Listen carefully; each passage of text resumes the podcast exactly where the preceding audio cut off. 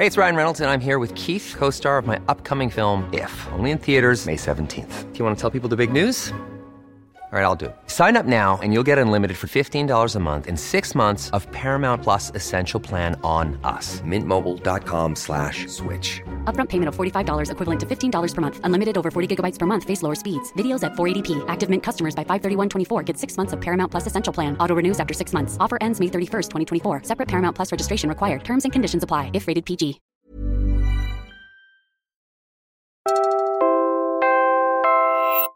You're listening to Puma Podcast. Hi, I'm Bella Perez Rubio, Puma Podcast, and you're listening to Teka Teka News. In this episode, Kasi hindi sila makakapagbigay ng konkretong solusyon kung hindi nila aalamin ang root cause. At ang root cause ay nagsisimula sa ground. So, doon sa governance, sana hindi na kinakailangan bumuo pa sila ng komite. Magkaroon lamang ng isang sistema na ang approach dyan ay consultative from the ground.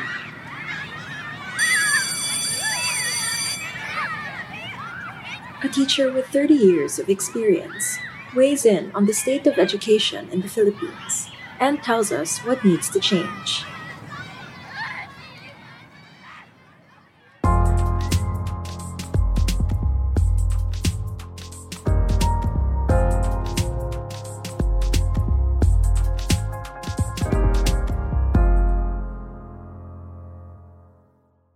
I am Dr. Daisy Madriaga de los Santos.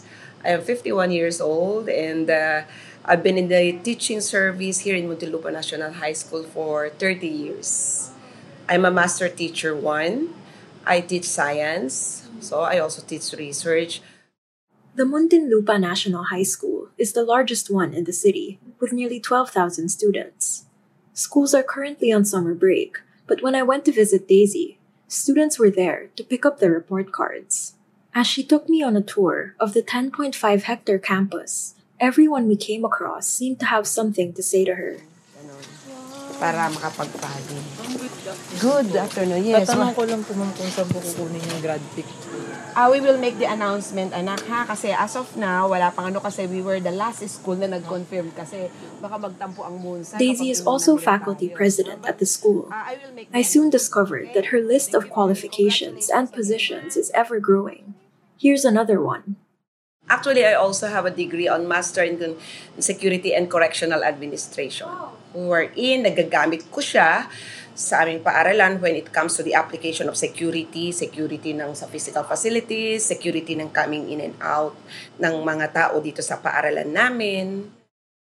The Muntinlupa National High School, or MNHS, is a five minute drive away from the New Bilibid prison.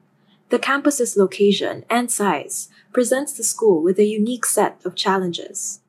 Challenging to, sabi ko nga kanina, dahil katulad yan, meron nga kaming mga security personnel but it's not enough for almost 12,000 students.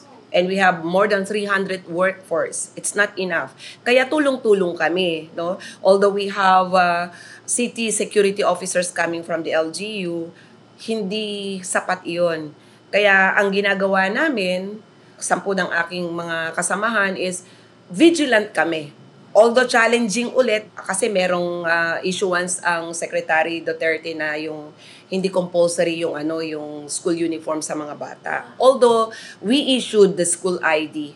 Pero syempre alam mo naman ang mga teenagers ngayon madiskarte sila.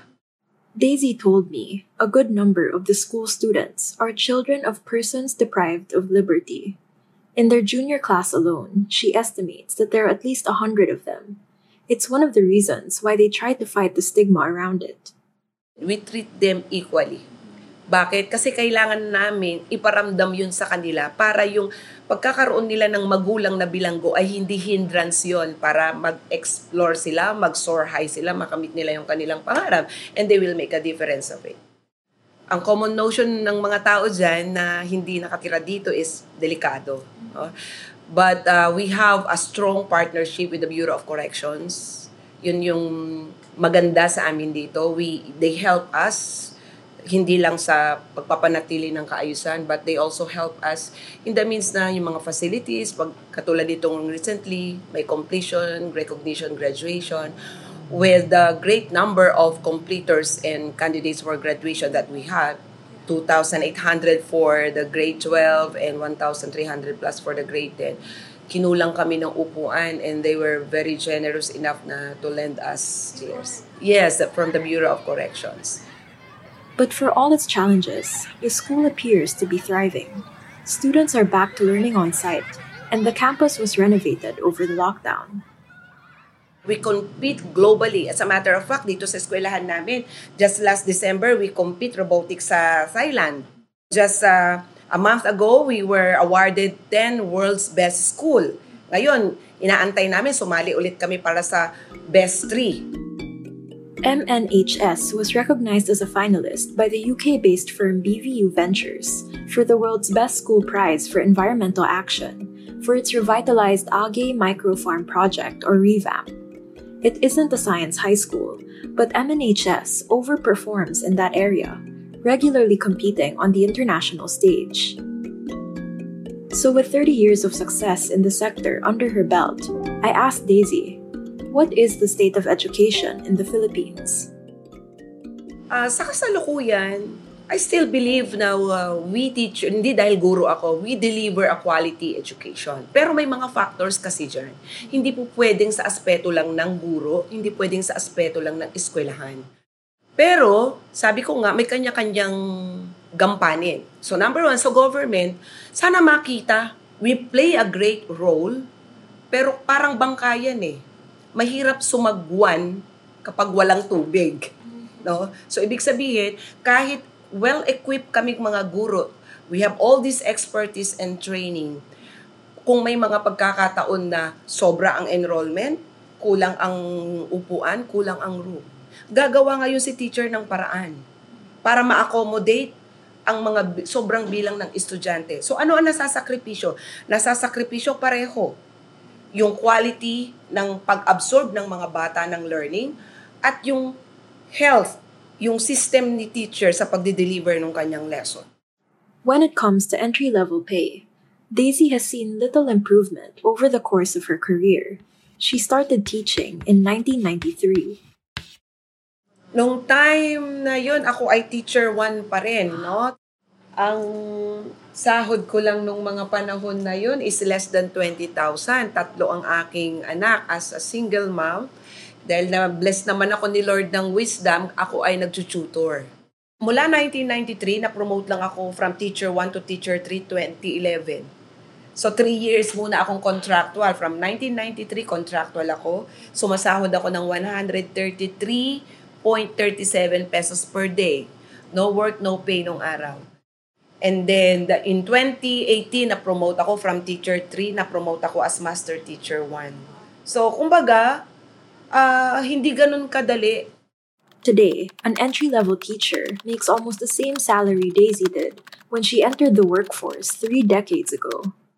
Sa teacher 1 kasi ay uh, ang entry salary kasi yan nasa more than 20,000 lamang. O oh, syempre may mga deduction pa yan, no? May, wala pa yung hindi pa yan yung net. Napakaliit 'yon sa isang nagsisimula pa lamang na na teacher 1. Although, may mga tinatawag tayong mga insentibo, pero hindi yun sasapat pa rin. Kasi, for example, meron kaming clothing allowance, meron din naman ng ibang mga taong gobyerno. Meron kaming tinatawag na mid-year bonus, meron din naman. Parang ang hiling sana namin ay taasan ang entry salary ng guro in particular lamang. Katulad din ng, ng pagtataas sa mga uniform personnel. Kasi ang, ang entry salary ng kapulisan ngayon ay nasa 29 ang basic. Daisy's eldest son is a policeman. Bago pa ako makasweldo ng ganun kataas, sabi ko doon sa anak ko, it took me how many years? Bago, bago ko ma-receive yun, samantalang ang anak ko nung naging pulis na siya nung, nung 2020, antimano, 29,000 plus na ang kanyang basic. Kaya sabi ko, napakaswerte mo. Sana ganun din kami ng mga guro. Like Daisy had to for a good part of her career, many teachers at MNHS still have to work second jobs to make ends meet. Yung iba nag-aahente ng sa insurance. So, yung iba nagpa-part-time katulad dito, meron kaming mga Kapag ah, sila naman ay meron na silang service dito ng more than 5 years, they are allowed to take their part-time job provided that they have to secure a teaching permit. As to the working conditions, here's what you need to know. At MNHS, there are 300 personnel in charge of more than 11,000 students. Kulang kami ng guro. That's a reality. At alam ko hindi lang kaming paaralan na kulang ang guro. Compared sa ibang bansa, actually marami na kaming guro dito na nag-resign na at nagtuturo na sa Thailand. No? Meron din sa US. Ilang presidente na na namin inilapit yan, yung pagtaas ng aming ah, sahod. Pero sabi ko nga, hindi na yun makakatulong doon sa mindset ng isang guro kung doon na lang nakafocus. Kaya, yung ibang mga teachers, gumagawa ng paraan, andyan na yung nagpa-part-time sila. Pero kulang talaga. At wala din po kaming maliwanag na health uh, benefits. Although sinasabi sa Magna Carta for teachers, no? Pero wala kami. Kaya pag nagkasakit kami, kailangan magpa-doktor ka. Kailangan mo kumuha ng sarili mong health insurance para ano, kung wala kang pera ng ipon na ano, at least meron kang health card. It's not a wake-up call lamang sa mga guro. It's a wake-up call to the government.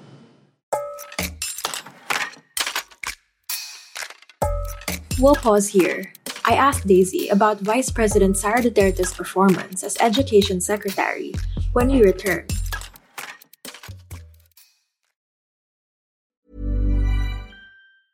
Burrow's furniture is built for the way you live.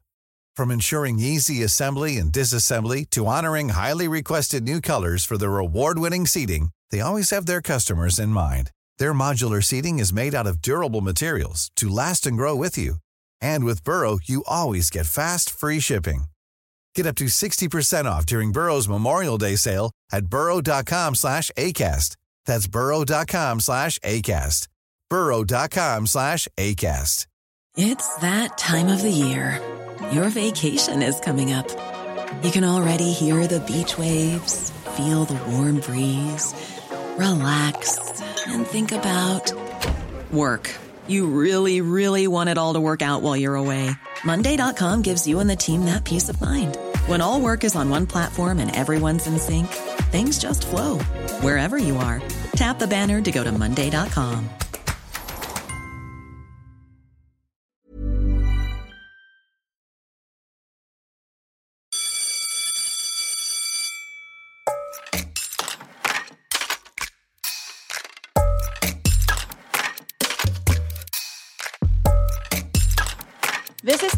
Basic Education Report 2023.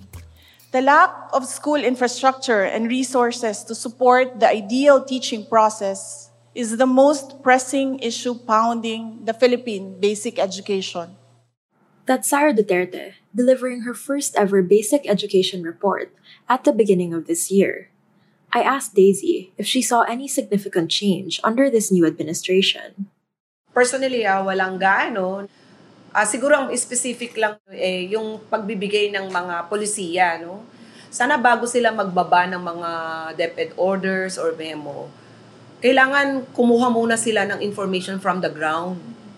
Katulad niyang halimbawa yung ah, non-compulsory ng pagsusuot ng uniform. Ang kinonsider doon, naiunawaan ko naman sa Secretary Duterte kasi nanggaling tayo sa pandemic, may mga magulang na walang pambili ng uniform. Pero, ako bilang magulang, kung isaalang-alang ko ang seguridad ng aking anak, talagang gagawa ako ng paraan na mabilang ko siya kahit isang pares ng uniforme. Na nakalagdaan nilang i-consider, katulad sa amin dito, napakalawak ng paaralan namin. Yung proximity ng, ng location, hindi namin makontrol kahit, kahit magdagdag kami ng security personnel. Hirap kaming mag-control ng coming in and out ng outsiders na yan ang nagiging dahilan na may mga problema kami when it comes to bullying, when it comes sa nakawan. She does credit the Marcos administration, though, for the delivery of some benefits. Ah, natatanggap naman namin on time, no?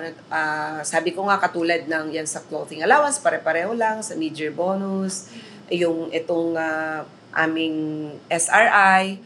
That stands for Service Recognition Incentive. Ang inaantay na lang namin ngayon, na hanggang ngayon pina-follow up namin, yung ipinangako ng ah, Presidente Marcos doon sa rice allowance. No? Although nakapag-submit na kami ng mga necessary documents para ma-receive. So on process na, hopefully, bago sana magsimula itong darating na sunod na pasukan, this comes August, sana matanggap na. But for Daisy, the inadequate salary of teachers and the lack of proper consultation behind DepEd policies are the most significant challenges faced by the sector, and they remain unaddressed. She added that our consistently poor rankings on global education assessments are clear signs that our system isn't working. Uh, when it comes to dun sa result na yon, unang-una, hindi ko siya pwedeng sabihin hindi siya accurate kasi hindi ko naman din nakita yung, yung complete data. Pero I will just focus on kung ito ang sinasabi ng PISA, for example, na na-left behind tayo, it's a call from the government It's a call doon sa mga stakeholders. It's a call for a teacher in particular. And most of all, it's a call from the parents. Bakit ko nasabi yun? Kasi kahit anong galing ng gurong magturo, kung may kulang ng classroom, kulang ng guro, walang uh, medical uh, health benefits ang mga guro, kahit anong galing ni teacher kapag yan ay mentally stressed na. Kaya sana, kesa iba to sa paaralan, kesa iba to sa mga guro, dapat ang presidente, lalo ng presidente ng Pilipinas, teka muna, bakit nga ba? O, DepEd Secretary, bakit nga ba? Ano, ano ba ang kulang? Bakit tayo nahuhuli? Kasi may mga dapat kayong i-address from facilities to manpower. And despite all the ways they've been underpaid, overworked, and overlooked, teachers are eager to be part of the solution. At pwede ring kabahagi kami na nasa ground doon sa solusyon kasi kami yung nakakaranas eh. So dapat kabahagi kami, ma-empower kami to be part doon sa pagbibigay ng solusyon doon sa problema. Again, here's Dr. Daisy De Los Santos, Faculty President at the Muntinlupa National High School, with the final word. As teacher and as an individual, hindi ako naniniwala na hindi natin kayang mag-compete globally. Why? Kasi sa paaralan na lang namin, lumalabang kami international eh. So, ibig sabihin, kung kaya ng paaralan namin, kaya din ng iba. Ang tanong lamang, may support ba? It's the support system ang problema at ang support system nanggagaling mismo doon sa taas. So, ibig sabihin, magagaling ang mga Filipino, hindi lang sa mga guro. Kasi pagdating sa ibang bansa, nagtuturo sila. Nabibigyan sila ng award, ng pagkikilala. nag explore sila, nag excel sila sa ibang bansa kasi provided ang kanilang needs. Kung dito gawin sa Pilipinas yan, I believe ganun din ang mangyayari. And that was today's episode of Teka Teka News. Again, I'm Bella Perez Rubio. This episode was edited by Pidoy Blanco. Our executive producer is Jill Caro, and our senior news editor is Veronica Uy. Follow Teka Teka News on your favorite podcast app, or listen to us for free on YouTube. Thanks for listening.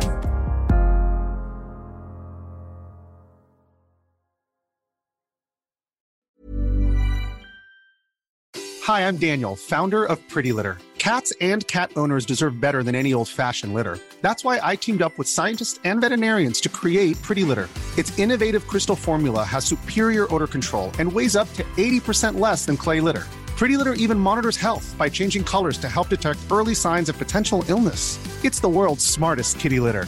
Go to prettylitter.com and use code ACAST for 20% off your first order and a free cat toy. Terms and conditions apply. See site for details.